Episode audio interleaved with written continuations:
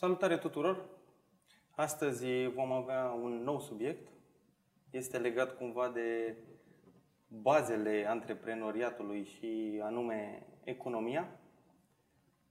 Cred eu că totul pleacă de la a înțelege cum funcționează economia și acesta cam va fi și subiectul de astăzi. Vom trece prin niște subpuncte, așa cum o vede Dan împreună cu mine, astfel încât să fie înțeleasă cât mai, cât mai simplu. Așa că astăzi o să ne uităm ce e economia, ce sunt banii, ce e inflația, ce valoare uh, au banii și, bineînțeles, primul lucru cu care vom începe e capital. Salut, Dan! Salut, Dimi! Din ce am înțeles eu, uh, am preluat, să zic așa, un curs de la tine și am înțeles că capitalul ar fi un bun care își aduce beneficiile prin producerea altor bunuri și servicii. Adică, o persoană trebuie să are mai multe variante de a-și crea un capital. O primă variantă ar fi să consume mai puțin, o a doua să-și asume riscuri și să își eficientizeze producția sau serviciile. O a treia variantă, un sacrificiu propriu, adică economisire. Din toate aceste trei, dacă alegem una dintre ele sau dacă le alegem pe toate trei ca și idei, avem duc la creșterea productivității și capitalul crește. Din ce am înțeles eu, baza unei economii sănătoase este diferența între producție și consum. Corect. Când am gândit ghidul, i-aș spune, inspirat și dintr-o carte la care am adăugat și experiența mea sau cum, cum văd eu lucrurile, de pregătirea mea, am încercat să îl fac sub o formă ușoară, să scăpăm de toți termenii ăștia, să-i dăm un pic la o parte, să simplific cât mai mult ca să poată să înțeleagă toată lumea, indiferent că ești antreprenor, că ești salariat, nu contează. Și l-am gândit, l-am, gândit, l-am pus sub forma unei, unei povești. Da. Și am redus totul la cât mai simplu de înțeles. Și vreau să facem un continuu paralel la asta și să spun din povestioară, ca să, ne, să înțeleagă mai ușor cei care ne urmăresc, și apoi venim și cu detalii puțin mai tehnice. Și povestea începe așa. Pe o insulă izolată locuiau doar trei oameni. Da? Le-am dat eu și nume, nume da, niște, da, Ionuț, Florin, George, nume da. naționale și mai cunoscute. Da. Și ei aveau nevoie de un pește pe zi ca să supraviețuiască, ca să trăiască. Deci un pește le era suficient. Și toată ziua lor era prinsă cu pescuitul, pentru că pescuiau cu mâinile goale și era un proces foarte ineficient. Și atunci, toată ziua ei munceau ca să strângă un pește pe care îl consumau și la sfârșitul zilei totul se termină aici. Până când într-o zi, unul dintre ei își asumă riscul, ai zis mai devreme și o să repetăm treaba asta pentru da, că e foarte vrei. important, da. Își asumă riscul de a nu pescui în ziua aceea și evident de a se culca înfometat. Și ce face cu timpul lui? Își gândește un minciog, o ustensilă, o plasă, o plasă cu care să poată să prindă mai repede un pește. A doua zi, ziua trece, a doua zi își testează creația, produsul și constată că prinde în mai puțin de jumătate din timpul cu care era el obișnuit și asta înseamnă că din momentul ăsta prinde doi pești pe zi. Ok. Partea interesantă e să analizăm un pic procesul ăsta. Aici vreau să... Deci asta ar fi povestea, ce dar să ne uităm. Ce a făcut, ce a făcut personajul ce a făcut el. Da. Deci el uh, și-a redus din cheltuieli, da, a redus, a consumat mai puțin, a mâncat adică a făcut un mai puțin, a făcut un sacrificiu da. și a riscat. Cuvântul risc este foarte important aici, pentru că ăsta este specific a antreprenoriatului. Da? Riscul. Putea să nu iasă, nu era o idee sigură. Nu era... Gândește-te că, așa cum am pus eu în ghid, ca să fie un pic amuzant, cum îl judecau ceilalți doi. Că ziceau, Dar asta nu e sănătos la cap? Ce mai mănâncă? Ce mai mănâncă? Că nu o să-i meargă. Că evident că nu merge. Lasă mai bine, pui mâna și muncim aici, cum eram noi obișnuiți, cu mâinile goale să prindem peștele și e nebun. Optica, perspectiva se schimbă imediat a doua zi. Când au văzut că minciogul lui funcționează, plasa lui, și au zis, păi vrem și noi. S-au dus la el. Vrem și noi. Și l-a zis, păi ați văzut cum se face, eu l-am făcut, da. Nu mai pescuiți astăzi și astăzi vă face și voi. Și acum apare imediat, apar câteva scenarii în care ei poate să zică, păi da, dar cum să mă culc, eu n-am mâncat? Nu se poate așa. Și dacă o fac plasa și nu funcționează? Dacă se întâmplă și atunci nu, noi nu vrem, vrem să ne faci tu. Și aici iar apar uh, diverse scenarii în care uh, Ionuț, cel care a construit uh, plasa, decide să... El, având doi pești, deja avea mâncarea pe două zile. Da. Și decide să folosească în primă fază acel pește extra în, în a investi. Adică a doua zi repetă procesul și creează o nouă plasă pe care să o închirieze. Deci el ce putea să facă cu surplusul? Inițial putea să-l consume el. Era obișnuit să mănânce un pește pe zi. Din ziua următoare mânca doi și era mult mai fericit, mai liniștit. Sau, a treia posibilitate, îl putea depozita. Noi, ca să menținem toată povestea asta și tot, toată deci, discuția, aici am ajuns plecăm cumva... în povestioara asta de la premisa că peștele nu se împute, nu se strică, trecem de da, detalii din da, astea. Da, da. E ca și îl, cum considerăm, ar fi aur. Îl considerăm ca o monedă de schimb, o doar resursă... că n-am pus o monedă. De ce? O resursă pentru că le asigura lor supraviețuirea efectivă. Mai încolo vorbim de monedă. Fizică. De acolo ajungem da. Pentru că economia insulei va, va exploda. Și de fapt ce vedem? Că inițial un sacrificiu al unei persoane a dus la bunăstarea comunității. Pentru că nu e doar despre a câștiga el doi pești în plus. E faptul că el le oferă celor care nu sunt dispuși să riște, le oferă trusa, adică unealta prin care ei să, să prindă și ei mai mulți pești. Și evident că le închiriază și evident că și ei deja, și Florin și George acum, prind și ei tot doi pești pe zi. Deci economia s-a dublat, dacă putem să zicem așa. Da, adică efortul trei, și riscul. Cu trei oameni nu mai prind trei pești, pești exact șase. șase și cu energie mai puțină. Exact. Ceea da. Ce al treilea cuvânt cheie, eficiență. Eficiență.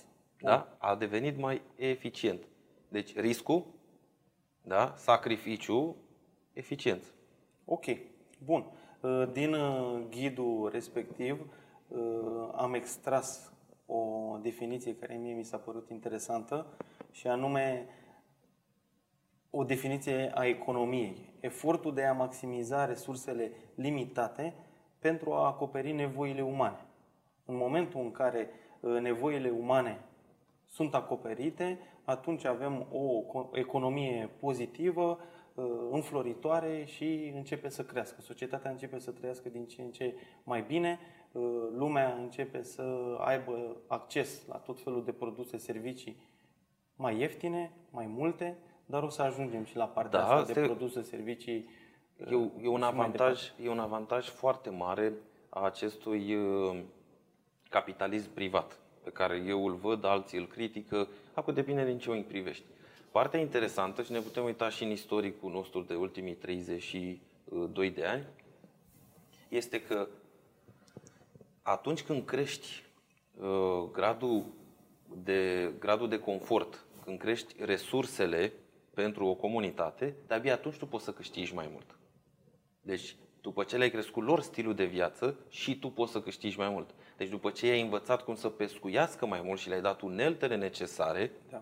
Tu poți să câștigi mai mult. Și aici, când zic tu, înseamnă ori cel care a investit, ori poate statul, prin creșterea de impozite.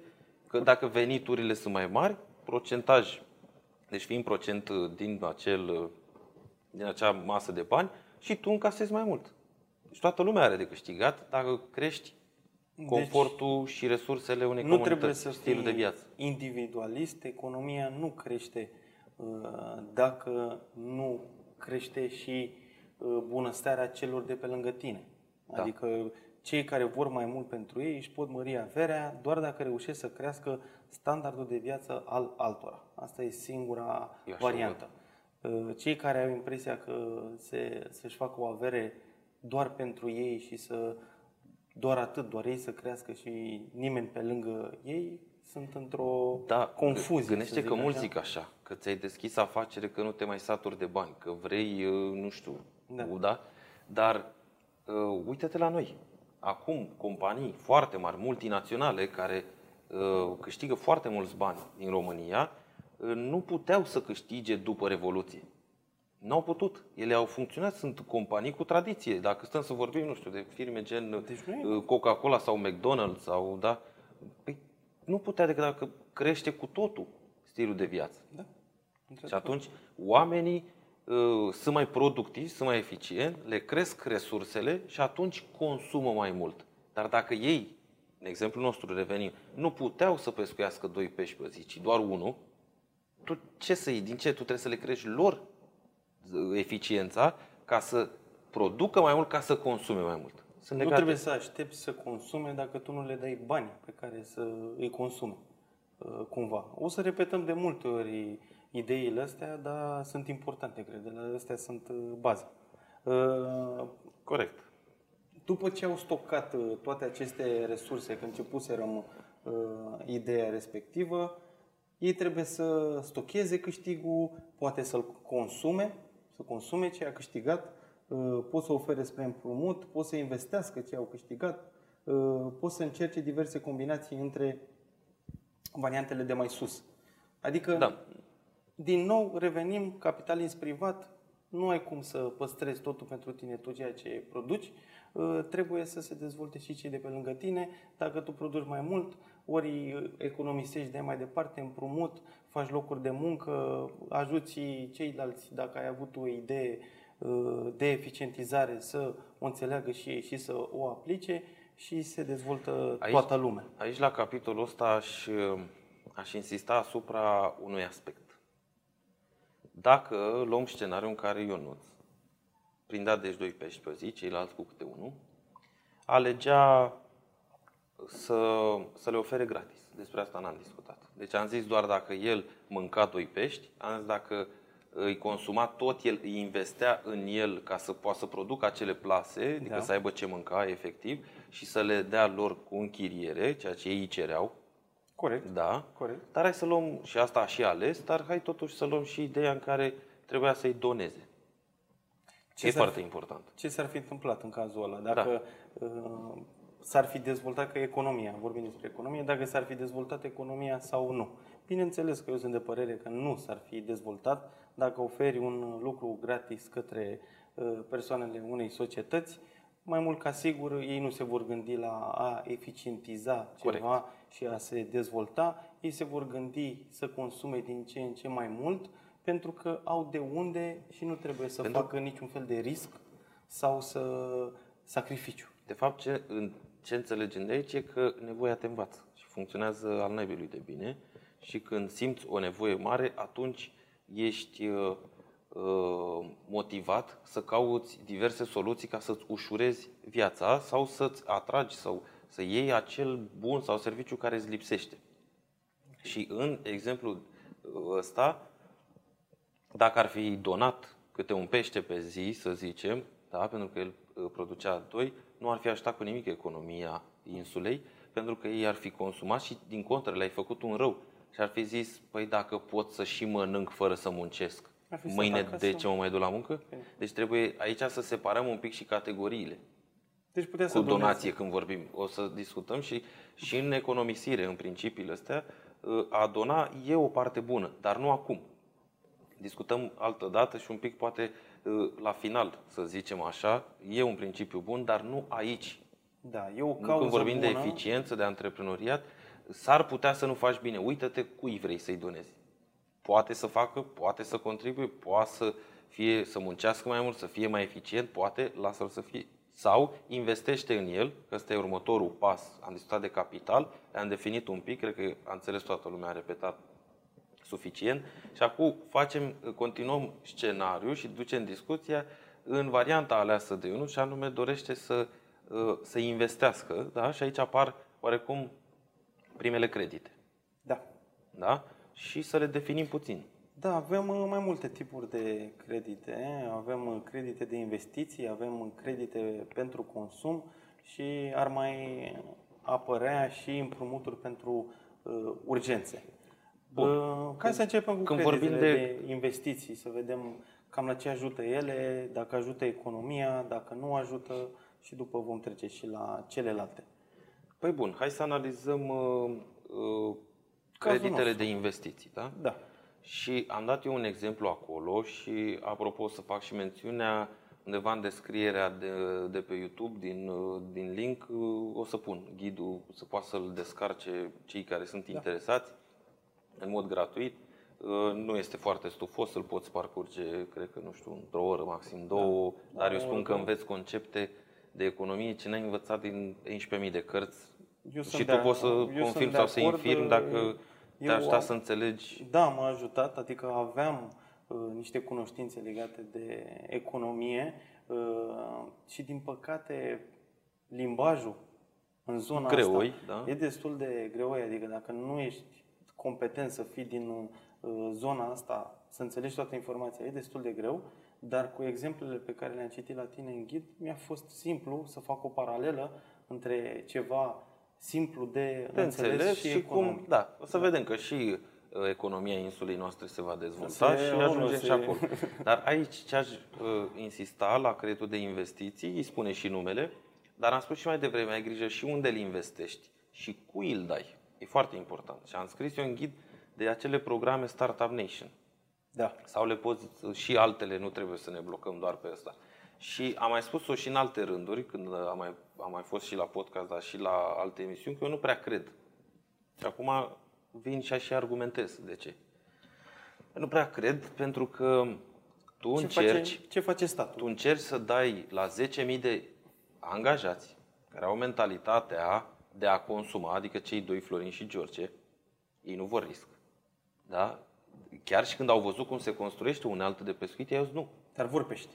Dar vor pești. Da. Și cu abordarea asta, tu dai bani la zece mii de oameni să creeze unelte de pescuit, dar ei nu au mentalitatea de sacrificiu și de a produce așa, cum a avut Ionuț în exemplul nostru. Da.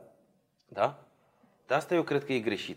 Te uiți cui îi dai. Eu mai degrabă i-aș da lui Ionuț un credit de investiții, mult mai ușor, sau fonduri parțial nerambursabile sau total, mai degrabă lui, pentru că el mi-a arătat că știe ce înseamnă sacrificiu și că știe ce înseamnă să investească și că știe ce înseamnă producție, eficiență, risc. Ceilalți doi nu le au pe astea, dar tu le dai bani, deși poate ei nu ți-au cerut. De ce zic nu ți-au cerut? Pentru nici măcar atâta lucru n-au făcut. Ei au venit către tine cu un proiect, cu un plan, când au auzit că dai tu bani. Corect. Dar el nu s-a dat jos din pat să vină la ușa ta, a guvernului, și să zică, uite un plan de afaceri, am discutat podcastul trecut, da? Uite viziunea mea, uite ce vreau să rezolv, uite oamenii, dăm bani. Acum, dacă e să ne gândim chiar la programul de Startup Nation, acolo fiind un program sprijinit totuși de Uniunea Europeană și cumva banii sunt veniți de acolo, se cere o groază de documente, se cere un plan de afaceri pentru ce vrei să accesezi. Tata, știm și noi multe din ele cum Asta sunt făcute. Asta și vreau să spun că deja e secretariat.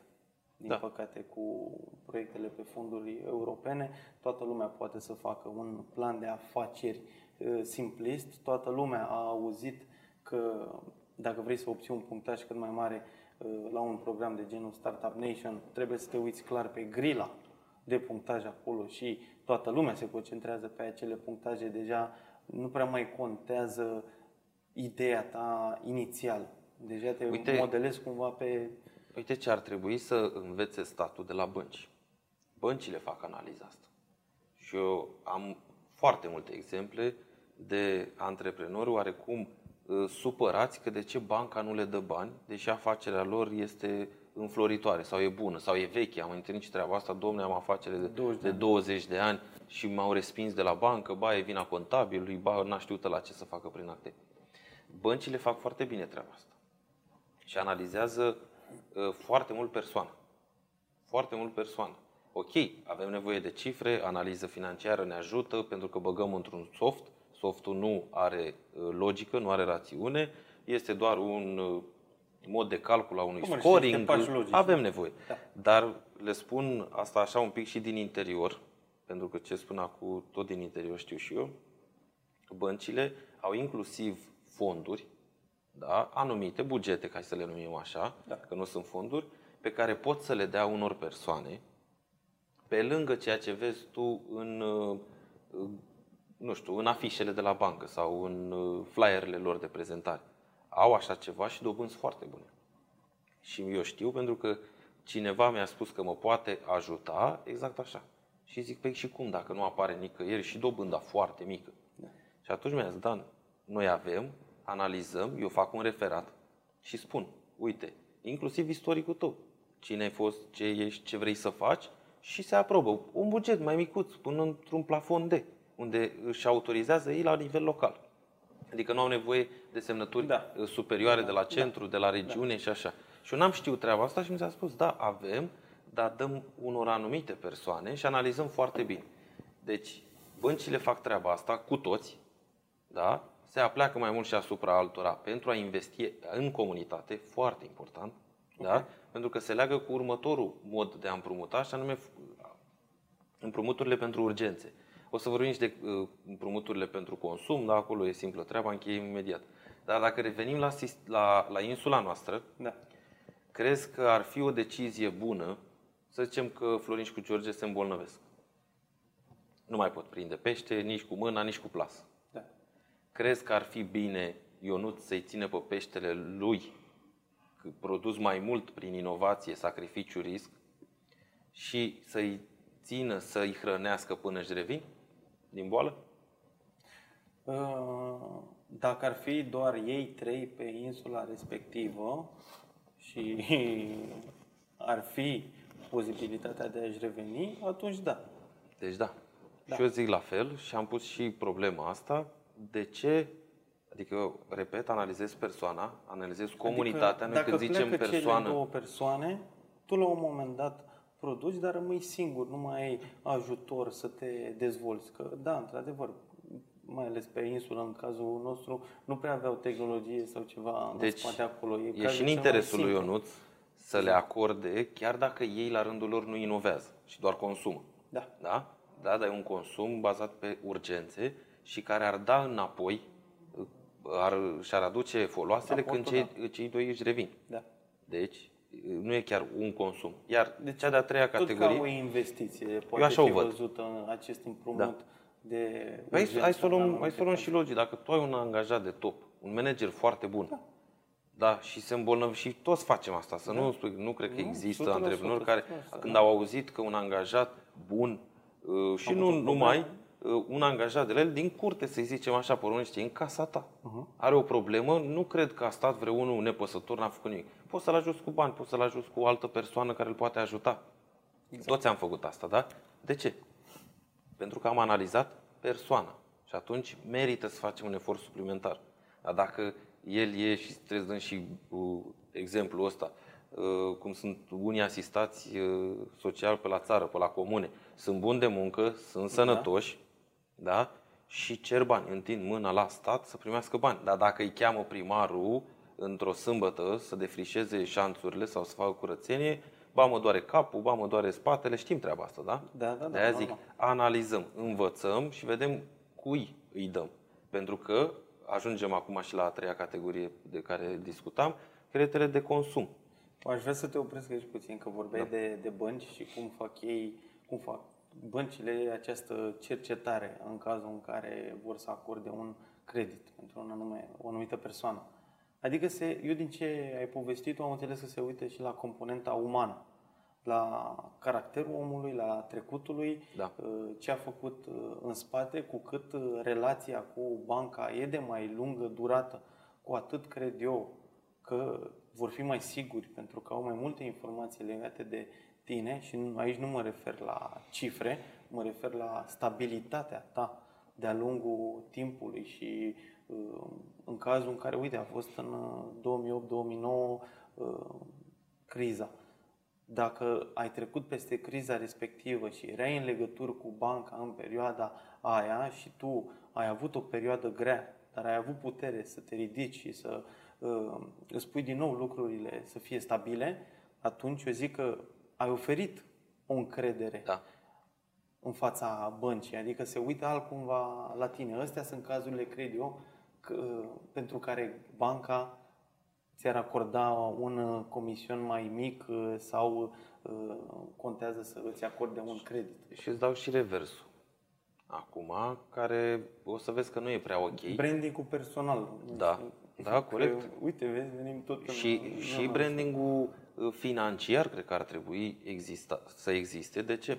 Pentru că uh, ei analizează, ai văzut la bancă, uh, îți cer ultimele două balanțe, ultimele trei, ultimele două bilanțuri, ultimii doi ani de, dă-mi, fac fel de fel de analize. Deci se uită. Și atunci eu zic că ar fi bine să te pregătești, să-ți faci situația financiară frumoasă, reală, da? Curățenie, ca să zic așa, chiar dacă acum tu zici că nu ai nevoie de un împrumut sau de un proiect european. Și exact astăzi am discutat cu un alt uh, antreprenor, uh, pentru că astăzi, uh, luna asta, luna mai, e specială că se depun bilanțurile. Toată lumea e interesată acum în bilanț, cum am eu datoriile, dar stai că soldurile la furnizori și la clienți nu sunt reale, dar de ce mi-apar stocurile alea, da, că sunt mai mari? Pot fi din erori, pot fi din, nu știu, e ultima sută acum, lipsa unor documente, care ele se pot regla. Dar ce e interesant e că acum în mai toată lumea este pornită pe această curățenie de primăvară, da? Bun, unii sunt porniți, care mai știu, dar gândește-te că sunt unii care află fix după ce se depune bilanțul, pentru că n-au o relație bună cu contabilul sau cu firma de contabilitate. Și după se uită la bilanț și, aolo, dar nu am capitalizarea bună, dar firma e pe pierdere. Și să duc, modificăm și mie, că mi-au spus de la bancă că nu-mi dau. De ce să mai faci? Bilanțul s-a depus. Și așa cum le-am spus și antreprenorilor, că am avut o discuție și noi pe grup, da, e și vina voastră. Pentru că tot anul nu puneți astfel de întrebări. Mie îmi plac întrebările astea, dar pune-le în iunie, pune-le în septembrie. E vina ta, nu te-a interesat nimic, da?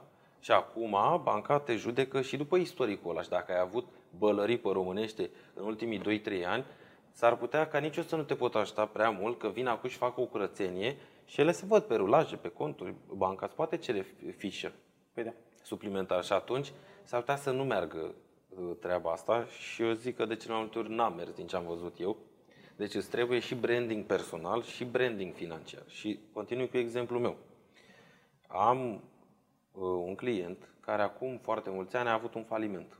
Acum are o firmă, o firmă mare, veche, bună, da, a avut insolvență, a scos-o, da? A plătit tot, că altfel nu poți să ieși, are creștere an de an și fata clientului a zis să-și deschidă și ea o afacere, în oarecum ceva conex cu, cu tatăl. S-a dus la bancă, a depus acte, a cerut și i-au spus exact asta.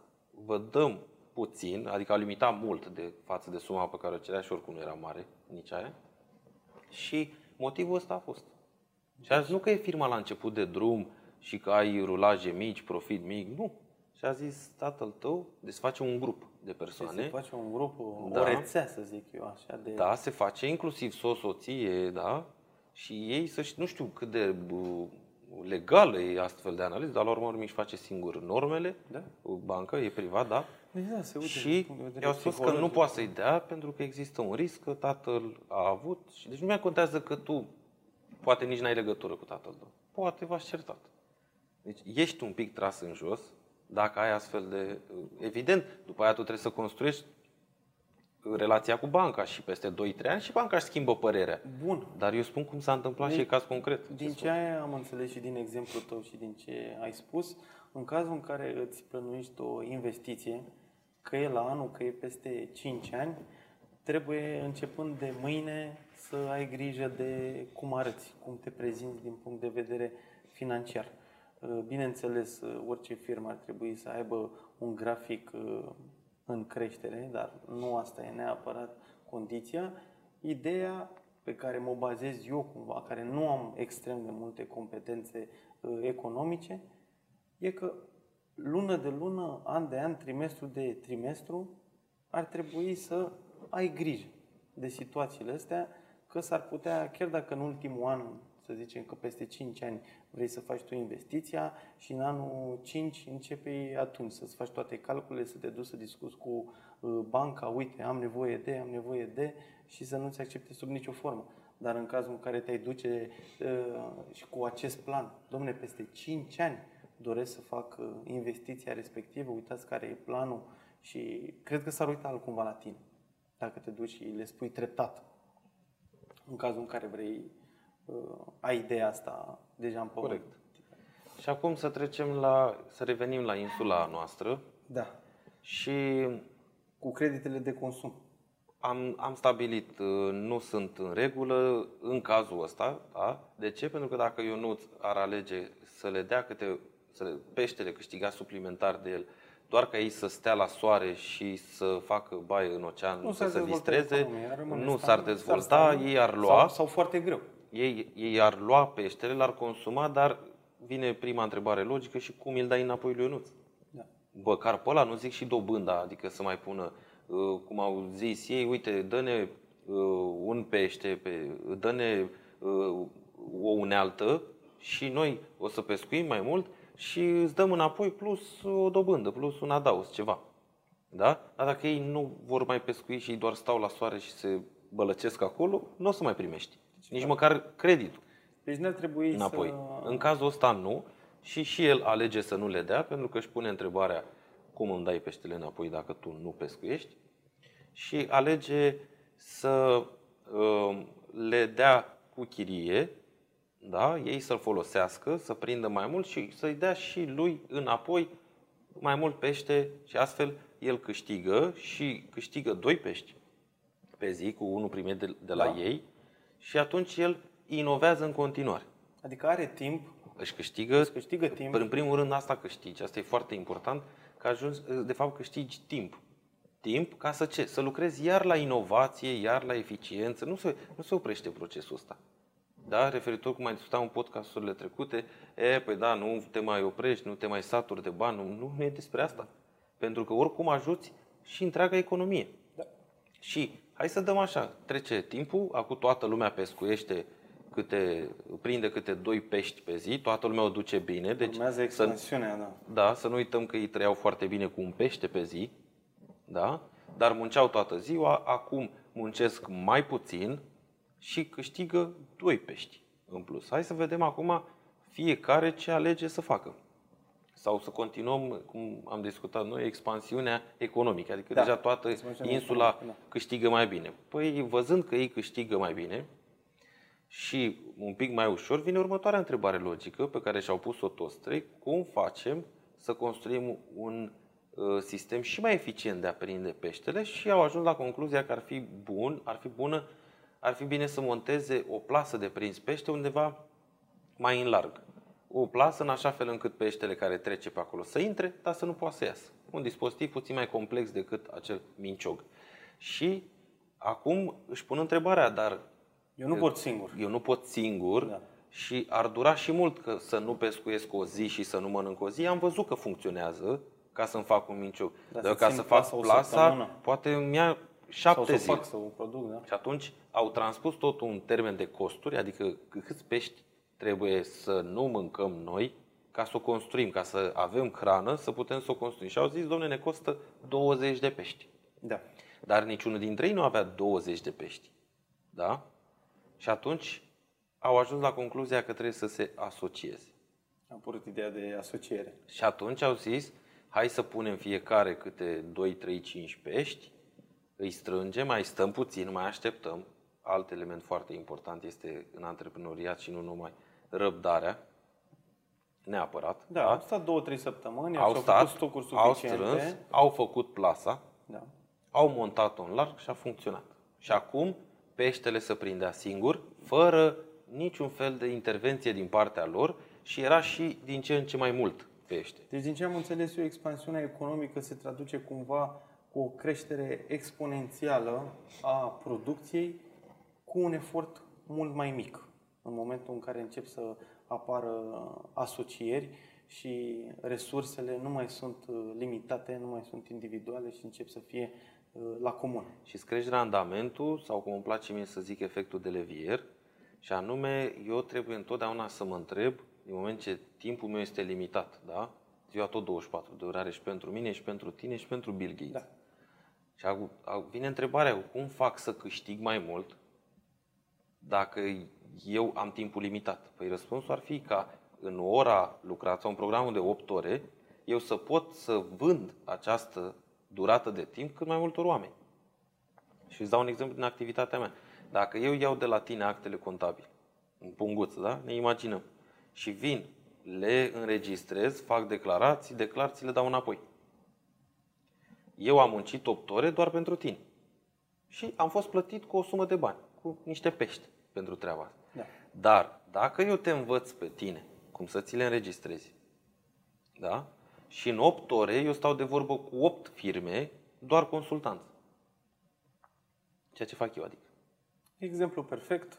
Pot să gestionez zece douăzeci de firme în timpul în care alții gestionează una. Deci eu am un efect de levier unu la zece, unu la douăzeci. Eu mă multiplic. Adică sunt de zece ori eu sau de douăzeci. Da?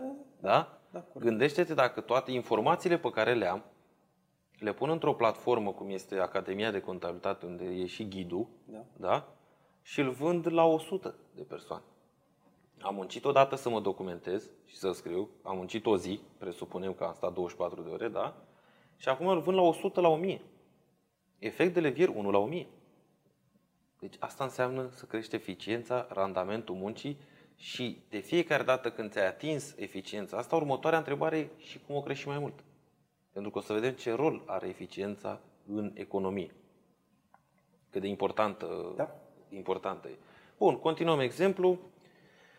Acum cei trei câștigă câte doi trei pești pe zi, toată lumea are ce mânca. Nu se mai pune problema că și dacă stai o zi sau două nemâncat, își iau un concediu, acum își permit și concedii. Au și diverse pasiuni. Florin începe o mică afacere cu frunze de palmier croite și fac îmbrăcăminte.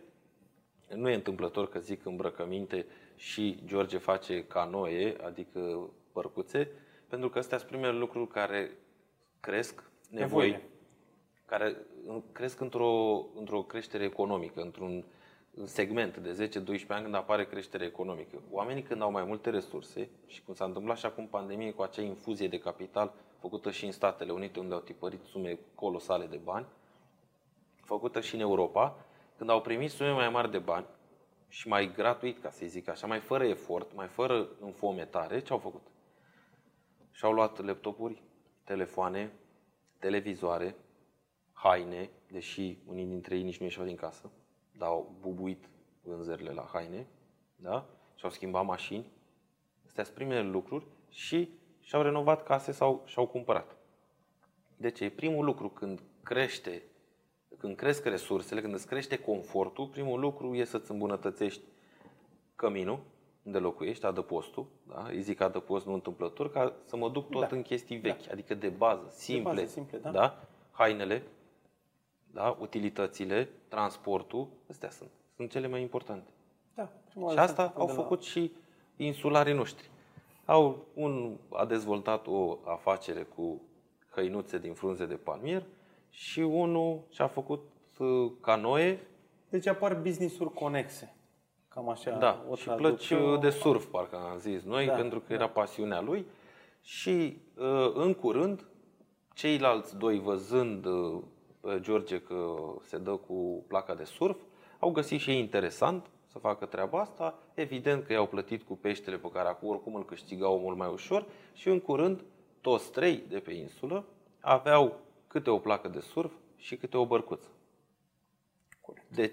Și ne întoarcem la... Deci am ajuns la, la, nivelul, la nivelul de confort cu un timp, adică au acum și timp, au ajuns la nivelul ăsta de confort cu energie mai mică, economia crește, au apărut business-uri conexe, mi-am mai notat produse, servicii conexe. Antreprenorii stimulează economia pozitiv, ei sunt cei care cei mai... Se vede, păi să nu uităm de unde au ajuns ei, ca să aibă trei bărcuțe. Să nu uităm trei... când ajungem de, de la efortul unuia. Guvern. Că de asta am subliniat asta, da, de, de ce antreprenorii stimulează economia, economia pozitiv Și voiam să îți mai spun că am vorbit de chestia asta, de ideea asta de asociere. Noi am mai tot vorbit prin podcast-uri că noi suntem cam individualiști și țin să repet din nou că încercăm să ne creăm o comunitate și este de ce e important asta, pentru că dacă suntem mai mulți, ne e mai ușor să creștem. Se poate vedea asta prin exemplele astea simple pe care le-am dat. Dacă era o singură persoană, era greu. Dacă au fost trei, le-a fost mult mai simplu. Și e bine tuturor. Adică bine eu tuturor, acum exact. Te ajut sau ca răspuns la întrebarea unora, dar de ce faceți podcastul ăsta? Dar uite câtă informație oferiți, Dan, dar tu ar trebui să ceri bani. Păi ăsta costă bani. Acum dacă intri pe Academia de Contabilitate punct ro, ăsta costă bani. Da. Ce am zis mai devreme? Că îl voi pune gratuit. Da? Eu nu câștig nimic acum și nici nu vreau să câștig acum. Pentru că eu știu sigur că voi câștiga pe termen lung. Da? Și dacă eu îți dau ție, poate pe tine te ajută, mi-ai zis că te ajută și că uite informația, sigur mai ajută și pe alții dintre cei care ne urmăresc, că vor rămâne acolo pe internet, da? Și vezi, bine, uite, comunitatea e, e în da. creștere și n-am făcut nimic nici măcar pentru a o promova, pur și simplu organic, natural, doar le-am pus acolo, dar când începem și promovarea, da. Da? Și eu poate o să am de câștigat peste trei-cinci ani sau poate copilul meu o să aibă de câștigat din comunitatea asta, că dacă nu, atunci mă mut din comunitatea asta, mă duc în alta. Într-o comunitate și... mai sănătoasă. Dar eu cred că o să se ajungă. Că asta vreau să, dacă nu, eu sunt nevoit să plec da? de aici, peste zece-douăzeci de ani. Și atunci eu consider că vreau să ajut insula cu ce pot eu, tu cu ce poți tu. Și tot așa, dacă ar gândi toți așa, toți avem de câștigat. Da.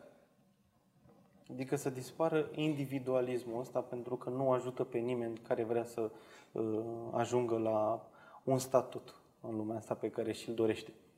Uh, Hai urmează să, la următorul. Să trecem la eficiență. Eficiență, eficiență uh. și deflația. Uh, deflația este scăderea prețurilor, este opusul inflației. Inflația este creșterea prețurilor și știm că tot prin cărți există un citat prin America: inflația este prietenul politicianului.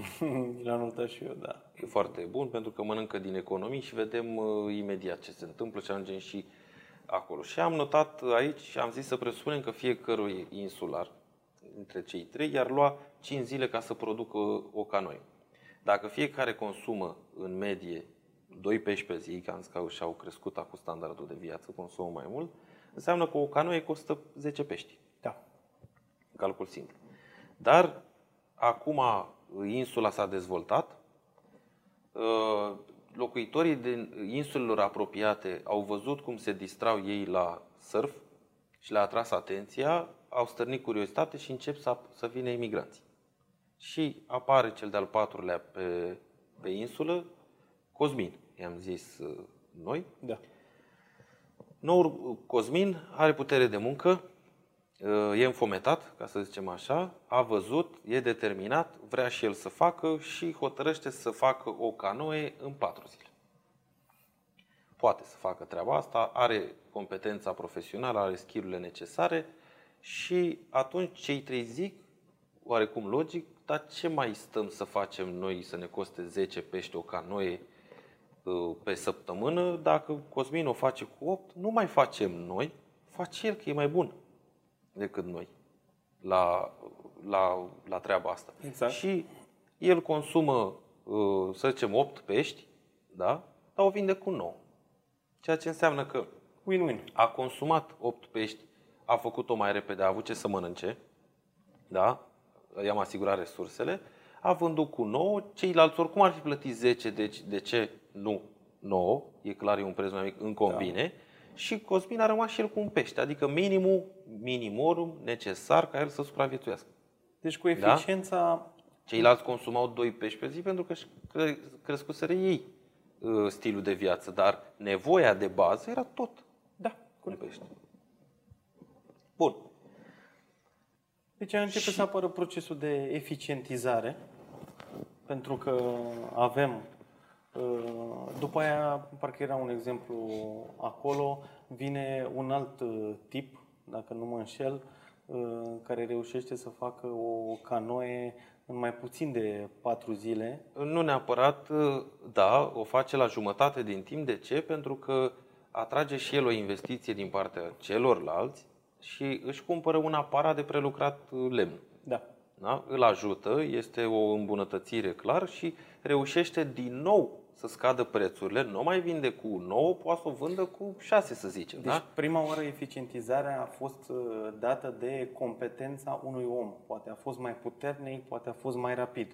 După care eficientizarea a fost dată de un instrument care a dus mai jos prețul uh, produsului.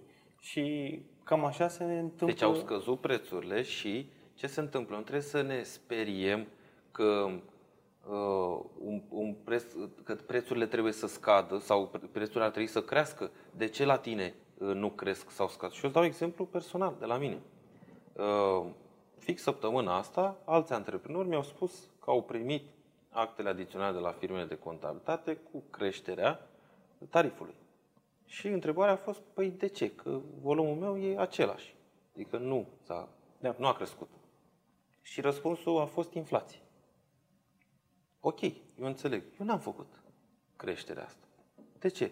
Pentru că majoritatea clienților uh, am un sistem destul de eficient, îl pot cronometra, noi avem măsurători pe așa ceva și de multe ori suntem plătiți la oră, noi.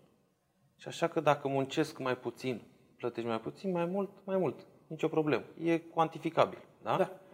Ei nu au un sistem eficient. Ei muncesc haotic. Și atunci ei doar au nevoie de bani. Asta e un fel de a cere bani ca să supraviețuiești.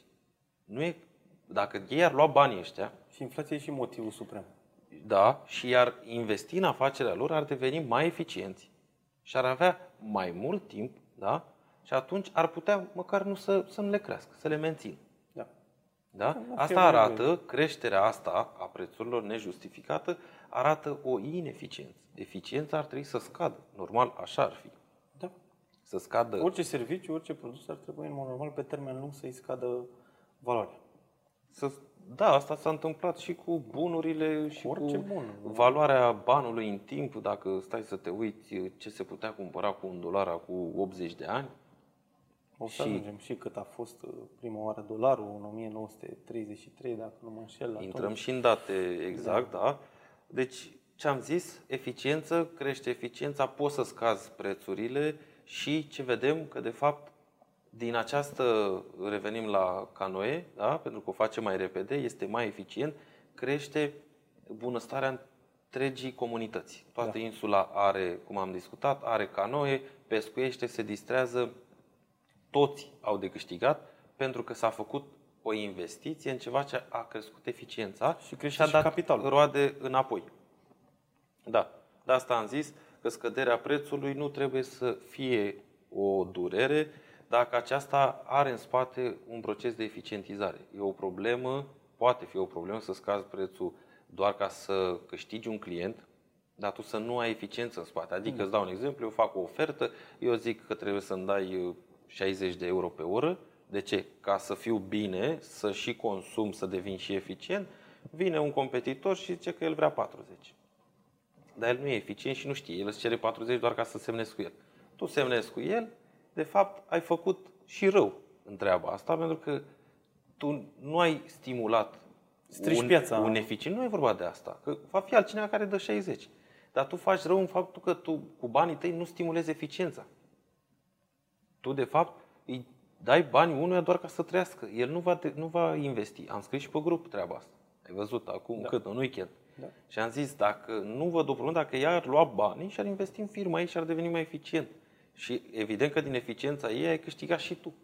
Ți se dă ceva în plus, ți se dă un serviciu. Păi nu, ai văzut răspunsurile care, păi nu, îi dau și bani și tot nu-mi dă nici situații la timp, nici nu răspunde la telefon. Nu investești unde trebuie, îi dai doar să-i consume. Ei, trebuie să gândești pe termen lung dacă ajuți sau nu comunitatea. Tu crezi că faci o reducere de preț și zici, am redus o cheltuială, uite, aveam atât, cum zice pre dacă nu e bine, nu vezi că plătesc mai puțin cu atât? Ia uite, scăzut, da.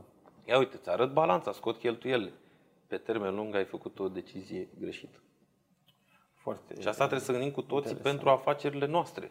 Da? Eu spun de afacerea, tu la tine. Și pentru viața personală, nu doar neapărat pentru... Adică sunt principiile astea legate de eficiențe, cum funcționează lumea, poți să o aplici în momentul când intri într-un market, când vrei să faci orice în viața personală.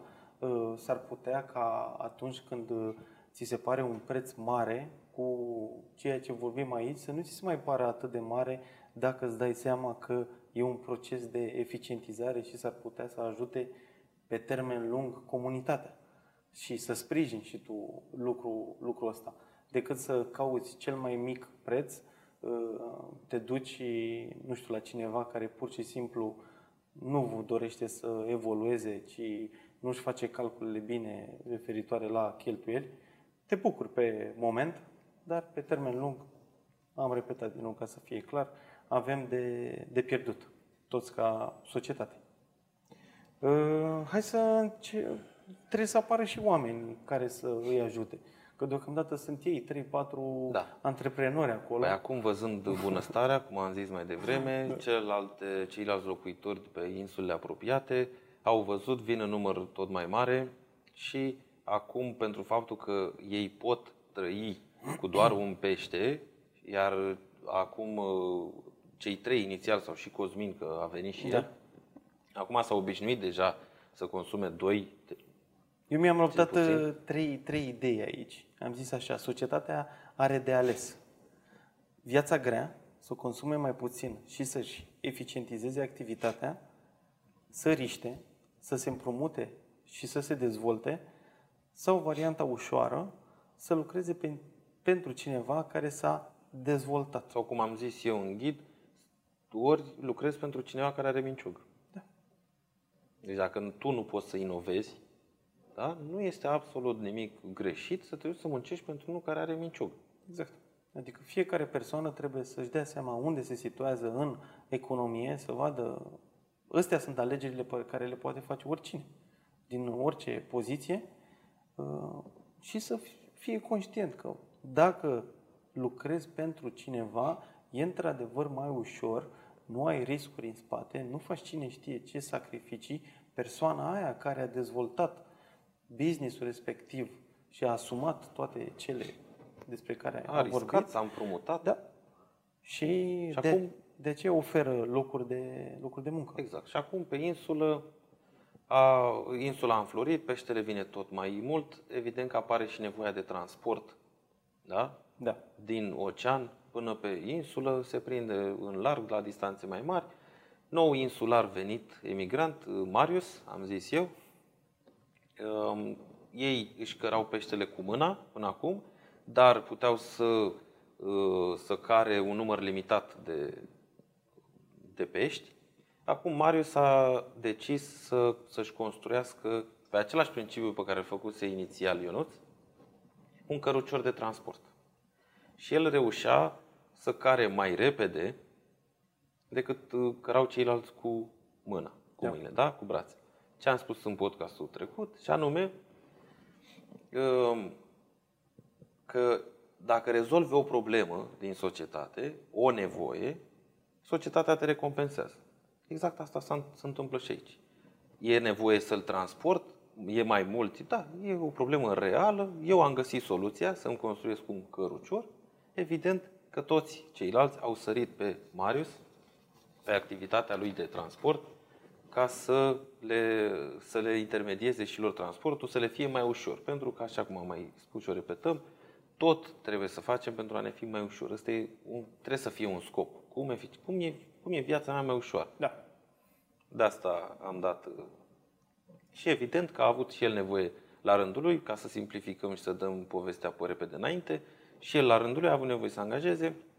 Ceilalți nu și-au făcut căruciori, dar ca să nici nu, asta e o chestie foarte importantă pe care vreau să o punctez, dar ca să nici nu fie impulsionați să-și facă propriile cărucioare, aici ne referim la angajații lui Marius, pentru că era simplu și vizibil, nevoia era, cererea era, a decis să crească salariile, pentru că dacă ei ar fi câștigat mai puțin de unu doi pești pe zi, cât era, era nevoie, nevoie ar fi fost, poate, împinși să riște. să riște și să plece, să inoveze sau să copieze sistemul. Deci foarte important ca antreprenor, că au și, nu știu dacă îi zic obligație, dar în sistemul ăsta așa aș numi eu.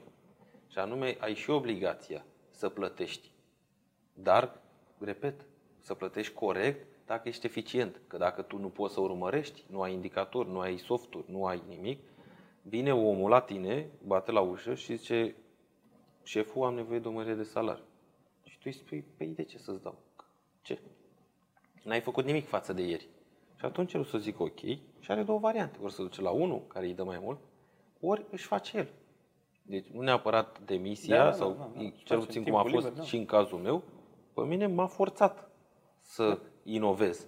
Da? Deci nu e neapărat ceva greșit, dar ar trebui mărite și uite așa, iar crește economia insulei. Da? Sunt mai mulți, consumă mai mult, muncesc mai mult, sunt mai eficienți. Toată lumea are de, de câștigat. Am pus eu aici un exemplu și o strească să, să citim, pentru că sunt foarte multe date.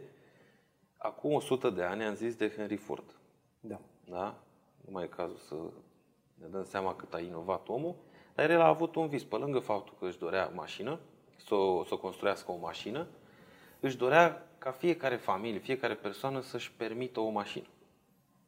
Și atunci a reușit să coboare costurile cu modelul Ford T, care a fost vândut undeva la cincisprezece milioane de exemplare, cred. Da.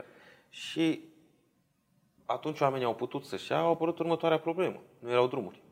Și atunci inovația unui antreprenor, unui particular, da, visul lui, a forțat guvernul să construiască străzi. Nu erau. Deci ca să vezi cât de important este să inovezi și da. acum nu trebuie să înțeleagă oamenii că da, trebuie... Fiecare e obligat cumva să participe la... Că trebuie să inovăm noi toți, că dacă nu inovăm nu e bine. Mici chestii, nu trebuie să fie ceva să inventezi tu acum apa caldă. Dar ceva, trebuie să duci acum acasă sau în business-ul tău să zici eu cum pot să, să fiu mai eficient ca să pot să reduc cheltuielile. Că soluția nu e să mă duc să, chel, să cheltui mai puțin. Adică Ray Dalio zicea treaba asta, că prima problemă într-o recesiune e că oamenii se opresc din consum. Da.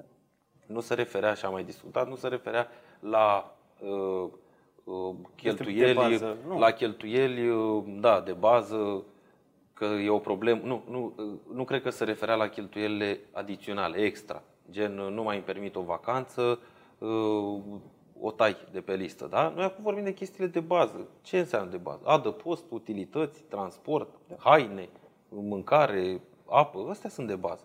Ei, iar unii fac inclusiv greșeala asta. Și asta a sesizat Ray Dalio și a zis prima problemă e că se opresc din consum și nu trebuie oprit consum. Nu trebuie oprit. Evident, nu cheltuieli nejustificate. Deci nu ne apucăm acum că e criză, dar noi tot trebuie să mergem în vacanță. Da. Nu. Deci asta am spus... că nu cheltuielile reprezintă problema într-o, eco- într-o economie, ci lipsa eficienței. Da, complet adevărat. Mi-am notat și eu, este o frază pe care ar trebui să o aibă în cap fiecare antreprenor și nu numai, fiecare persoană care vrea să înțeleagă cum, cum funcționează banii în lumea noastră. Am ajuns și la... avem pește, au da. prins cărucioare... Acum au prea mult. Prea mult. Au prea mult și chiar dacă am zis că mergem în ideea în care peștele nu se strică, da, să-l comparăm cu o monedă. Nu aveau unde să-l depoziteze. Nu aveau unde să îl depoziteze. Era prea mult. Avea o ladă fiecare. Toată lumea, unde să bagi în casă, erau volume foarte mari. Și atunci au decis să... un alt tânăr antreprenor a sesizat nevoia din piață și a decis să-și facă o bancă cu un seif. Pentru că dacă erau prea mulți, era riscul foarte mare ca alții să vină pe insulă și să nu mai muncească, dacă puteau câștiga peștele atât de necesar traiului prea ușor. Adică îl găseau, să-l fure, îl băgau mâna pe geam la tine și luau doi pești, mâncau, evident că ar fi venit și mâine. Deci și... a fost nevoia asta de securizare a veniturilor, da. Și a apărut ideea de comision pentru depozitarea bunurilor. Adică, da. ok, eu ca bancă ți le... îți depozitez peștele, dar trebuie să-mi iasă și mie ceva, că uite, am funcționar care îl păzesc, îl păzesc am, investiția. am investit, am luat seiful ăsta, am angajații, et cetera. Și ei, băncile din asta trăiesc, din acest comision. Și bineînțeles, la un moment dat, și acest seif al băncilor urma să se umple. Și s-au gândit băncile că ar fi o idee bună să îl dea și ei mai departe și să acorde împrumuturi. Exact. Că aveau ce să facă. Pentru că era o, isteria era plină, trezoreria era plină de pește și să dea mai departe pentru cei care voiau să nu mai pescuiască ca să câștige timp, poate să investească. Unii și-au, n-au văzut lucrurile așa și au început să împrumute strict pentru concedii și, cum am zis mai devreme, consumul lor. Și uh, Alex, că el, am zis noi că el a înființat banca pe insula da. noastră, a sesizat uh, un aspect. Când aveau foarte mulți pești prinși și veneau oamenii cu peștii către banca lui să-i depoziteze, el oarecum nu prea își mai dorea pești, că ce e plin, ce să mai fac cu ei? Da? Și atunci a zis, a coborât dobânzile la împrumuturi, le-a diminuat foarte mult, în așa fel încât oamenii să fie stimulați să împrumute în loc să muncească pentru o parte din sursa da. de pește de care ei aveau nevoie pentru consumuri sau pentru investiții. Dar oamenii au sesizat imediat aspectul și au zis, asta așa, e foarte simplu, adică cum zicem noi, bani ieftini, și cum am văzut și în presă încep să se utilizeze termenii ăștia. Și vreau să ne uităm un pic și în economia noastră reală. Da? Să comparăm. De ce? Pentru că tu ai fost surprins când eu ți-am spus că am redactat ghidul ăsta cu aproape patru ani de zile. Da? Și uite că ce am scris aici se întâmplă. Acum. Acum. Da? Și nu sunt vreun profet sau ceva, sunt tipare din economie și ea așa funcționează. În ultimii ani, cât au fost dobânzile la depozite? Nu știu, sigur, trei la sută? trei cred că acum n-au fost. La depozite, deci nu la împrumuturi. A, la depozite. La depozit, unu... să vin, da. Îți spun, în unele situații au fost și dobândă negativă. Adică scăzând comisioanele și costurile, duceam la bancă și pierdeam din bani dacă îi scoteam. De ce? Băncile au avut bani gârlă, bani din belșug. Și atunci au coborât la depozite, da, în așa fel încât oamenii să nu mai fie stimulați să aducă pește în banca lor, pentru că era plin deja. Da. Și atunci au zis, hai să împrumutăm. Și au redus dobânzile spre zero la depozite și au lăsat dobânzile de la împrumuturi micuțe ca oamenii să poată să consume, adică dobânzi mici. Da. Banii au fost ieftini, ușor de luat, oamenii au luat într-o nebunie în ultimii ani, raportând la viața reală, nu da, neapărat la... Cred doar da? cu buletinul. Au revenit celebrele crete cu buletinul, s-au dat foarte ușor, oamenii au consumat. Și economia s-a învârtit, a mers, da? Un tipar aici pe care l-am mai văzut, așa în comparație cu două mii opt două mii nouă, atunci era ideea asta, credit doar cu buletinul, acum nu prea am mai văzut, dar ce s-a întâmplat e că au apărut ori alte microbănci sau alte business-uri care oferă spre împrumut și care aceste business-uri dau credite foarte ușor și cumva ele, aceste business-uri mici în fața băncii, au un statut mai puternic.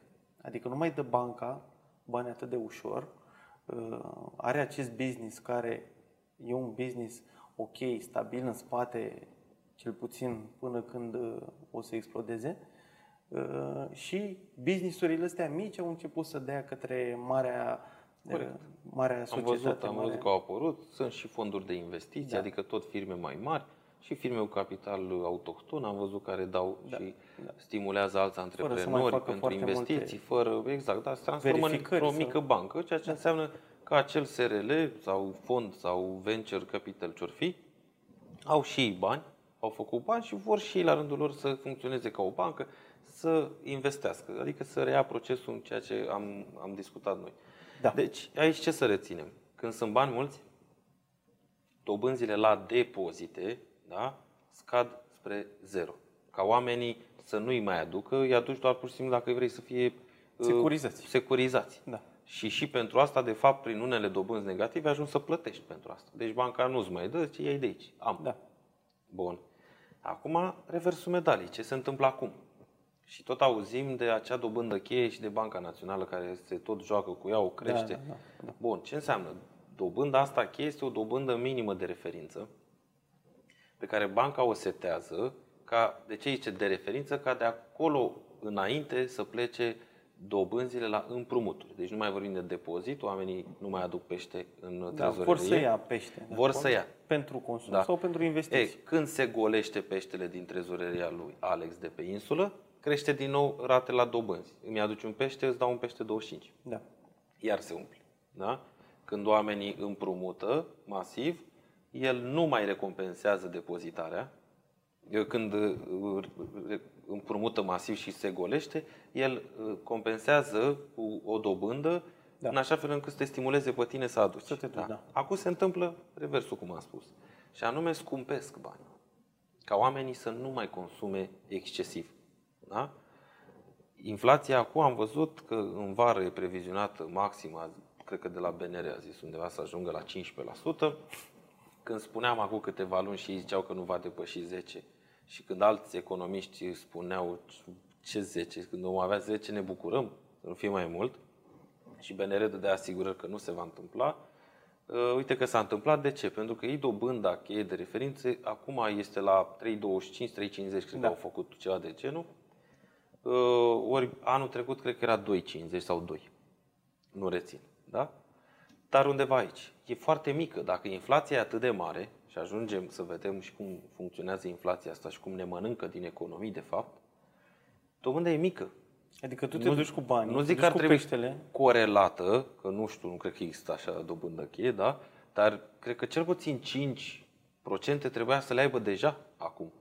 Da. De ce? Ca să scumpești, ca eu să nu mai pot să mă împrumut ușor. Și mai sunt și alte artificii. Poți să mărești avansul, de exemplu, dacă e un credit imobiliar și noi ne dăm seama ca stat, ca bancă, ca și uh, comunitate, ne dăm seama că nu prea e o nevoie atât de, nu arde. Ai, sau poți să stai și în chirie, mai stai și tu un an, doi. Nu e ceva ca și cum nu poți. Da. Nu ai așa ceva. Ai apartamente disponibile, ai chirie, muncești, iei bani, plătești, nu e nicio problemă. Și atunci tu poți să mărești avansul. Vii cu avans de treizeci la sută sau patruzeci la sută, pentru că știm că nu e o nevoie foarte mare. Mai crește și dobânda și atunci omul nu mai este stimulat să-și ia apartament, să facă credit pe treizeci de ani. Și mai oprești un pic. Problema e că, vezi, oprești consum. Da. Dar, repet, tu trebuie să identifici dacă tai din cheltuieli nejustificate sau chiar pur și simplu comunitatea are nevoie pentru a deveni mai eficient. Că asta e, e important. Eficiență, da? Asta e important. În realitate, lecția e aceeași, rămâne, e valabilă și anume, oricât ai avea, orice ai face, te sacrifici, da? Economisești, eficientizezi. De ce tot în citate motivaționale pe internet, pe la străini, cu rămâi înfometat sau stai înfometat? Stai, Henry, nu? Da. Sau mari antreprenori, actual contemporani, care spun trăiește sub posibilități. Ei au bani, da? Câștigă milioane și totuși consumă, cheltuie foarte puțin comparativ cu veniturile pe care le generează.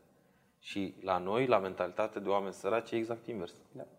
Ajungi să te și împrumuți ca să-ți iei un telefon sau un laptop sau poate de asta ai nevoie la job, mă gândesc, da, sau în profesia ta, dar să-ți iei alte lucruri care nu sunt necesare, da, ca nevoie de bază. Da, să-ți iei concediu, vacanță, da, nu-ți da, permiți și tu da. o vacanță și te duci la bancă sau nu există așa ceva. Sunt faci. multe, multe exemple pe care le putem da, dar nu, e, nu recomandăm să se facă asta, nu noi, și alții mai deștepți ca noi. Uite, care dar nici nu trebuie, e foarte simplu. E argumentat. Și acum totul e... continuăm, cum am zis eu, capitolul nașterea unei republici. Da. Și anume, sunt atât de mulți, au venit din toate insule, au început să dezvolte fel de fel de mici afaceri conexe, am discutat de haine, și comerțul de exterior. Transport, comerțul, au putut să transporte că peștele pe altă insule, pe alte insule luat... care ăia nu stăteau, nu erau atât de buni la a prinde peștele, poate încă prindeau cu mâna, ei având atât de mult pește, evident peștele ajunsese foarte ușor de procurat, deci era ieftin și au găsit prețuri mai bune sau contravaloare, când zicem de preț, contravaloarea muncii, adică barter, schimbul, și pot să zic că îți dau doi pești, da? Și tu îmi dai înapoi ulei de cocos. Da. Să zicem, da, pentru mine e foarte, e mult mai ieftin peștele.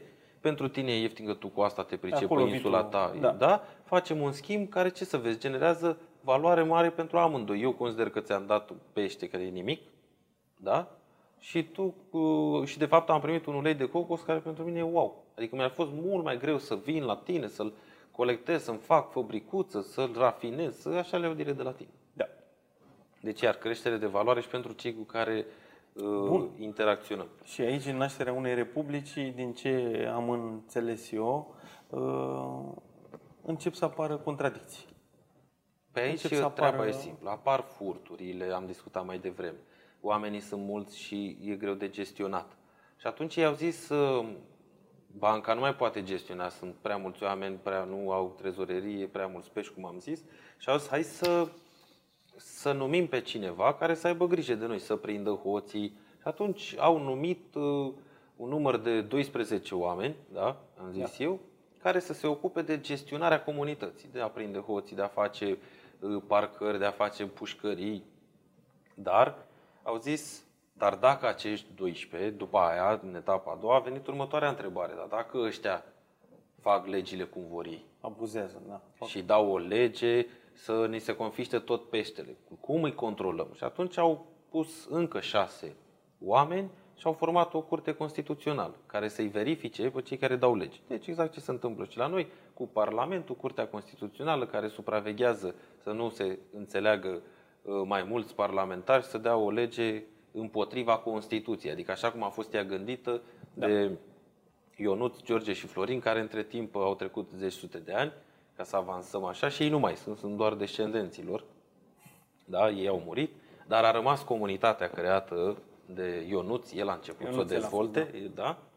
Și și-au format un sistem legislativ, o curte constituțională, acum au poliție, au legi, supraveghează. Alte departamente pentru a pentru asta au securitatea. Securitate, exact. Da. Pentru asta au fost de acord să contribuie cu niște pește din peștele lor ca să-i plătească. Oamenii ăștia trebuiau să mănânce, că altfel, da? nu stăteau, trebuie, că altfel nu stăteau, altfel da. s-ar fi dus la pește. Da. Și atunci au zis ok, vă ocupați, supravegheați totul.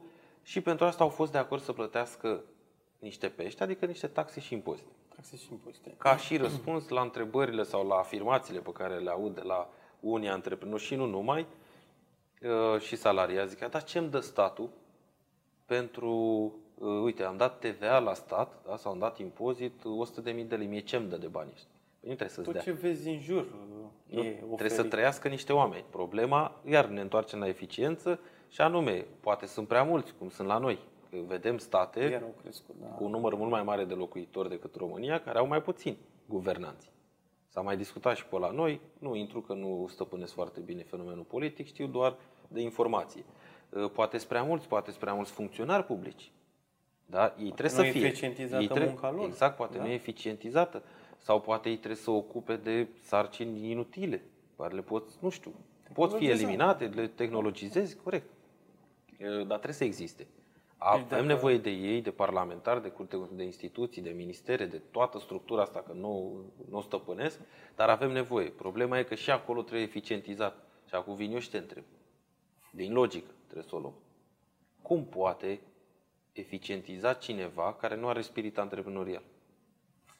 Acolo. Așa aici nu vorbim de chestii simple, la nu e mare inginerie să folosești un Excel și gata, uite, ai eficientizat sau contactezi, nu știu, faci o informatizare. Da, asta e simplu, o pot face intern. Dar spune mie cum pot avea o eficiență antreprenorială oameni care nu au business-uri sau poate n-au avut. Deci sau antreprenorii, din ce am înțeles eu, antreprenorii dacă vor taxe și impozite mai mici, atunci singurul mod prin care se poate întâmpla asta e ca cheltuielile la nivel de țară, județ, din zona asta, guvern, tot ce ține de uh, infrastructuri ale statului, trebuie să scadă. Trebuie să scadă aceste cheltuieli.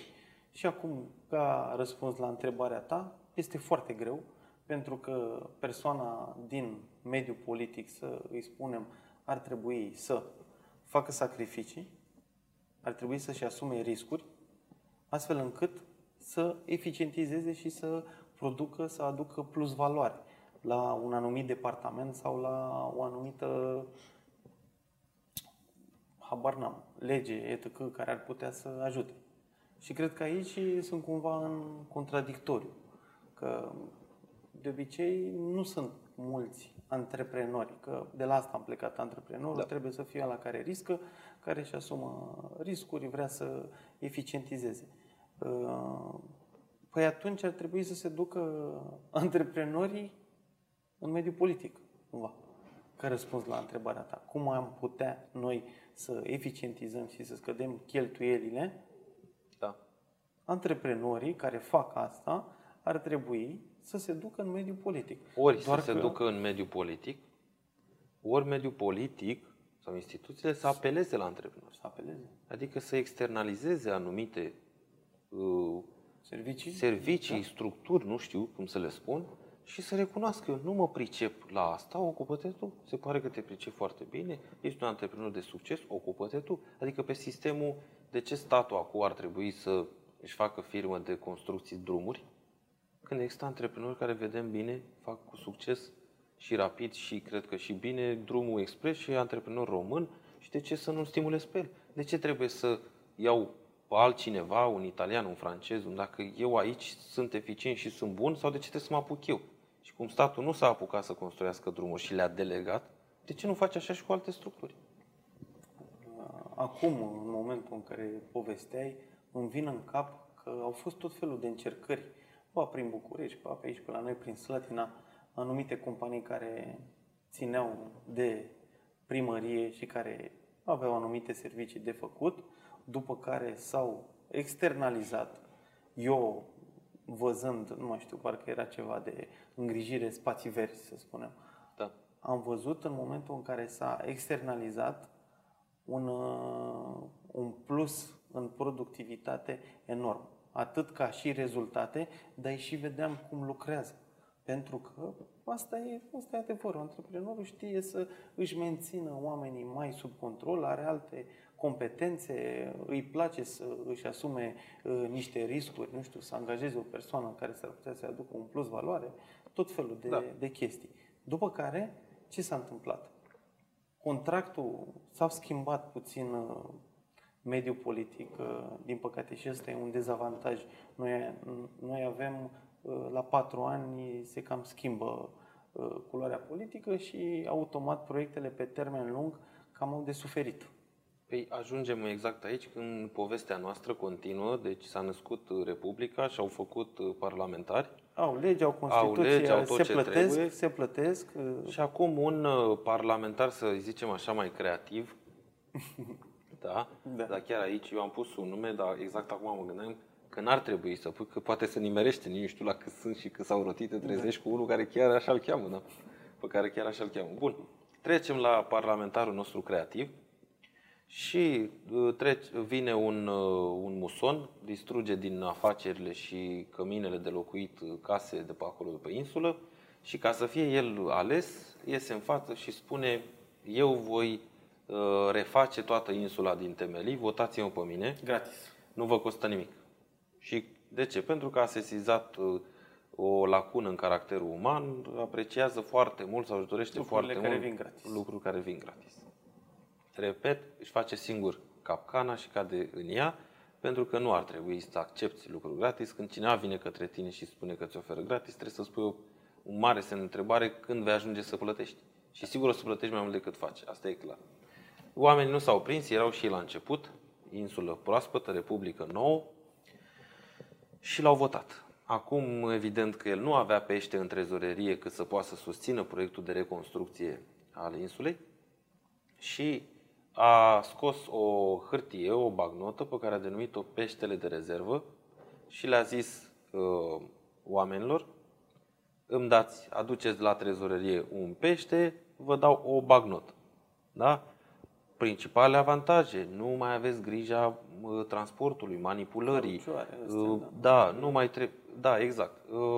Transport, depozitare, totul este foarte simplu, compactă, și când vii la mine cu bagnota la trezorerie, stau peștele înapoi.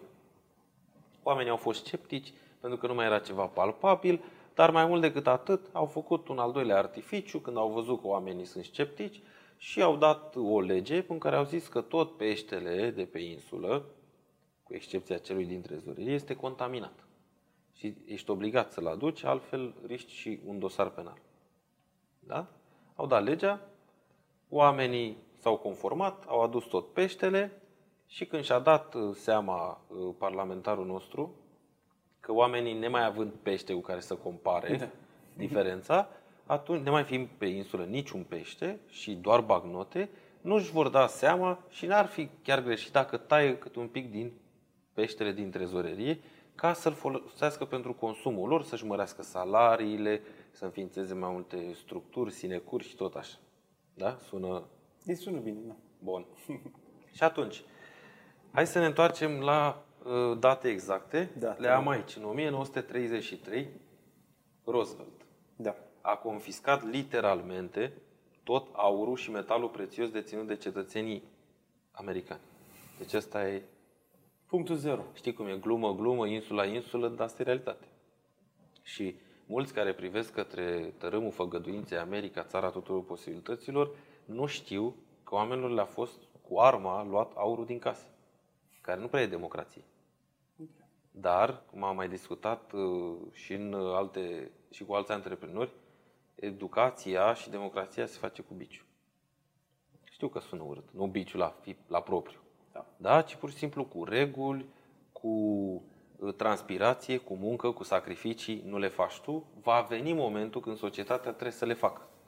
Pentru că dacă tu nu realizezi, cândva mai târziu vei, vei plăti. Ok, poate, poate nu tu, dar copiii tăi, poate alte generații, n-ai de unde să știi. Corect. Bun. Și cum adică a diminuat din aur? Și avem aici, vreme de un secol, înainte de o mie nouă sute treizeci și trei, dolarul reprezenta prin definiție douăzeci și trei virgulă douăzeci și două grăunțe de aur. Deci o uncie de aur... Da, nu stăm că nu le stăpânesc. Dolari, știu da. doar atât că în anul o mie nouă sute douăzeci și trei, Franklin Roosevelt, cu al său New Deal, așa s-a numit uh, facerea de bine, da. Ăsta, uh, l-a diminuat de la uh, douăzeci și trei la treisprezece grăunțe de aur. Aproape de jumătate. Da. da. Și ăsta a fost, de fapt, etalonul de aur. Da? Au schimbat etalon. Adică a tăiat din fiecare pește câte puțin, ca, ca oamenii să nu se prindă și să poată să, să-și gestioneze el cheltuielile da. și să aibă mai mulți bani dintr-un artificiu. Bun, continuăm exemplu... Bani ieftini. A, continuarea la, la asta tot fapt istoric, foarte important, în o mie nouă sute șaptezeci. Da, nu știu dacă am scris eu aici, dar Nixon a făcut treaba asta, Nixon, da. știu sigur. Da. Um, renunță la etalonul de... Renunță de wow. tot. E cea mai inspirată din punct de vedere al business-ului, dar uh, foarte riscantă pentru... Adică totul poate să ajungă într-un colaps. Dar a gândit-o, e genial. Și anume a zis, da, de ce să ne mai raportăm noi la aur? Cum România face și alte state fac treaba asta, da? Și știm că un leu, leul are o, nu știu cât, nu știu cât, da. dar are un aur în spate, nu știu cât gramaj, cu un ci, cu ce au da. venit pe aici. Da. Da. Și atunci au zis, îl scoatem. De ce? Pentru că mai mult aur n-avem de unde. Ne apucăm să muncim, să-l scoatem, de la oameni am luat tot. Dar când zic că după aia tot, nu înseamnă că după aia n-au revenit oamenii să-și cumpere, eu spun că a fost un episod criminal, ca să zic așa. Și atunci au zis, domnule, dar de ce să ne mai raportăm? Tipărim câtă bagnotă vrem și asta să devină aur. Petrodolarul așa a apărut când a spus, a dat lumii, lumea care a avut nevoie de niște libertate, cum să zice, da. statele le-a făcut foarte mult statele petrol. care mai, mai sărace da, în perioada respectivă. Tot petrolul de pe globul ăsta se va tranzacționa cu dolar. Deci a mutat etalonul de pe aur pe petrol. Genial treaba asta. De ce? Pentru că oamenii și uite a crescut. Bunăstarea lor e da, genial. a lor, a lor. A lor. Deci bunăstarea lor atunci. Să-i să vedem că și acolo poate, poate generații de după noi o să discute. Uite ce ziceau ăia, tata cu nu știu care. Ia uite că de fapt n-a fost bine, uite ce s-a întâmplat. Da, corect, se poate întâmpla pentru că nu mai ai o formă de control. Dar pentru ei, ca și societatea U S A da. atunci americană, da. a fost o mișcare extraordinară și de putere. După aia au mai fost... Au mai fost... Gaddafi și Husein, care au avut și ei nevoie de niște libertate, pentru că au vrut să mute. Prima dată unul și făcuse dinarul sau vreau să facă o altă monedă și să mute tranzacțiile de petrol de pe dolar pe o altă monedă. Dai seama ce ar fi însemnat asta, prăbușire, colaps, da. pentru că bagnota aia face atâta timp cât costă ceva, valoarea aceea, cât omul are încredere în ea. Că asta e și cu insula și cu da? Exact. Cât am eu încredere. Mânca, Dar când aia. ajung să nu mai am încredere, nu are nicio valoare, e o hârtie fără nicio valoare. Și acești doi conducători care au avut tendința să schimbe petrodolarul și să treacă tranzacțiile în alte, în alte monede, evident că au avut nevoie de niște libertate, azi nu mai sunt între noi și așa vor păți toți care vor încerca să atace dolarul. Și uite-te și China că folosește dolarul în toate tranzacțiile, de-aia dolarul e în creștere, e patru virgulă cinci, patru virgulă șase, nu știu cât e acum. Da. De, de ce? Pentru că este căutat, nu pentru că el are o valoare în spate. Nu a crescut trezoreria cu nimic a Fedului, a Se Americii. Folosește pentru anumite tranzacții. Așa cum și cât e căutat, de ce e mai Rusia. Căutat, de-aia crește valoarea, nu e logic. Dacă... Rusia de ce ar fi vrut acum toate plățile în petrol să se facă în ruble?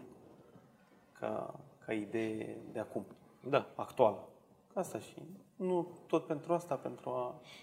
Și acum, ca să ducem povestea la final, mai e, e mai trunchez da, un pic da, din da, ea, da, mai dau da, cine, mai repede înainte. Să o, să o, o, reia, descarcă o descarcă și o citește. Da. Are, ca și cum ar fi o poveste de seară, într-o oră, două. Și, și foarte și ușor de povestit, cred că și copiilor, altora. Cel puțin adolescenților. Da? Da? Da? E foarte ușor de înțeles. Am și date tehnice băgate aici. Cine vrea, dacă nu le sar, dacă nu ești interesat, dar simpla poveste sigur te ajută. Da. Da. Da. Și acum, oamenii încep să-și piardă încrederea.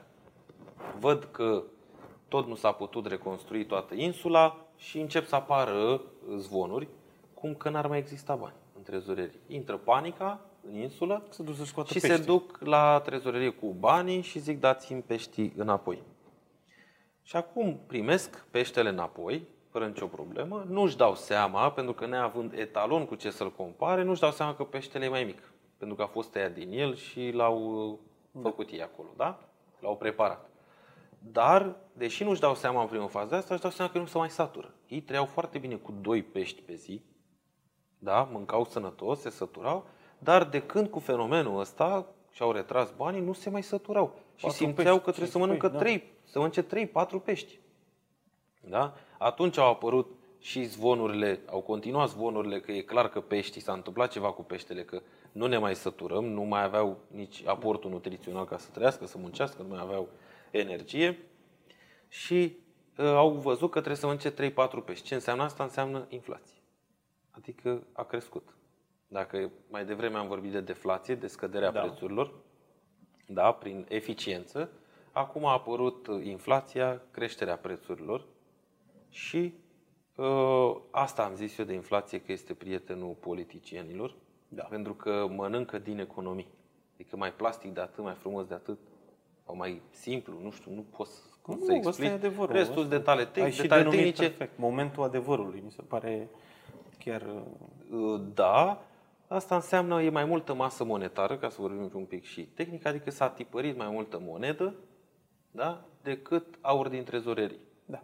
Și atunci, aia e o creștere, mai multă monedă decât produs. Deci bancnota aia a ta pe care ai da. Dat-o la un moment dat pentru sau să-ți dau un alt, aur, un alt exemplu. Dacă într-o societate sunt o sută de oameni cu o sută de pâini și, pâini și o sută de lei, pâinea costă un leu. Da. Da? Dacă eu mâine tipărez două sute de lei, dar nu cresc și producția de pâini, la tot o sută, pâine e doi lei. Da.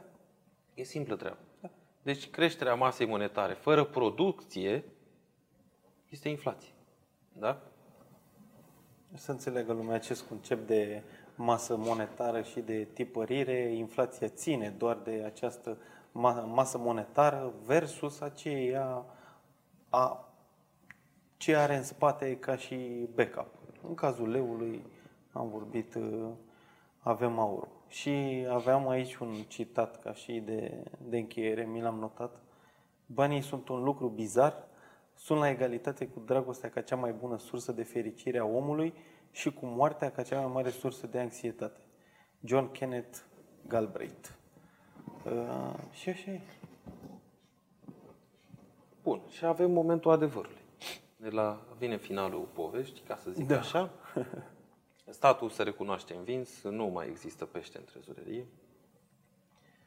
Oamenii acceptă că trebuie să o ia de la capăt și se uită la insula vecină care pescuiește peștele cu mâna și ei trebuie să mănânce, că s-a terminat și e, povestea asta cu niște bagnote, da? Peștele de rezervă, cum i-am zis noi. Deci bagnota. Banca cumva s-a dus să și, caute altundeva, o și țară mai nedezvoltată, și mai s-a săracă. Întors, societatea s-a întors la... Mai netehnologizată, mai da? Neeficientizată. Și societatea s-a întors la a prinde peștele cu mâna. E o formă plastică de a spune treaba asta, nu trebuie să ajungem acolo, dar unii din noi se vor reîntoarce la rădăcini și o să facă lucrurile gen să muncească pământul. Neapărat cum se muncea cu o sută de ani, că mai ai niște utilaje, mai... dar mă refer că trebuie să ne orientăm și bine ar fi într-o situație de criză și statul să înțeleagă treaba asta, să investească acum în sectoare cum ar fi agricultura la noi sau, nu știu, zootehnie, chestii de bază. Ajunge cu aere, confortul, figuri și da. cu... Da, trebuie să revenim la chestii de bază. Dacă poți să produci produs tractoare și lasă mașinile de lux, că poți și fără ele, dar tractorul te ajută, de-aia că nu o să mai ajungem noi să muncim cu mâna, dar e doar ideea, și anume că trebuie să ne întoarcem la lucrurile alea care alea contează. Au dezvoltat și au eficient, alea, dacă le-am eficientizat, au dezvoltat societatea. Hrană, sănătate, securitate, cam odihnă, întemeierea unei familii, cam astea sunt nevoile de bază pe care ar trebui să da. le avem. Cam asta a fost în mare povestioară, cam... o să o pun și pe, da, o să o pun și pe YouTube, descriere, la YouTube. În descriere. Ce să mai... Și o spălărie. Pentru mine a fost un maxim ajutor. Sper să ajute. Ghidul, te felicit pentru cum ai relatat, chiar dacă te-ai uitat și prin alte cărți, să zic așa. Păi ideea este inspirată de... dintr-o carte, e, păcat e... că am citit-o de atât de mult timp încât acum nu-mi vine uh, autorul, să zic așa, cartea. Da. Dar ideea de acolo a plecat, restul sunt informații pe care le găsim pe internet, e foarte simplu să vezi ce înseamnă. Da. Da, cum se calculează, cu masă adică monetară, toată, cu aur din trezorerie, datele istorice sunt pe internet. Vedem la televizor tot felul de titluri, inflația de atât, robor, bancă, criză, recesiune, et cetera. Și toate sunt legate de uh, economie. Și cred că e important ca toată lumea care ne vizionează, și nu numai că eu o să și povestesc la alte cunoștințe, prieteni, uh, colegi de pe la birou, cu pești și cu insula? Cu pești, păi da, e cel mai e simplu, simplu de înțeles. Eu, eu am încercat să înțeleg lucrurile astea mai în trecut. Ți-am zis, aveam habar, dar în momentul în care reduci explicațiile să fie cât mai simple, ușor de înțeles pentru toată lumea. De aici încolo fiecare poate să caute mai multe informații, da. să conteste să informația conteste, primită. Gata, gata, perfect. Vă mulțumim de vizionare, mulțumesc Dan și Place. ne vedem data, ne vedem data viitoare. La revedere! Thank you.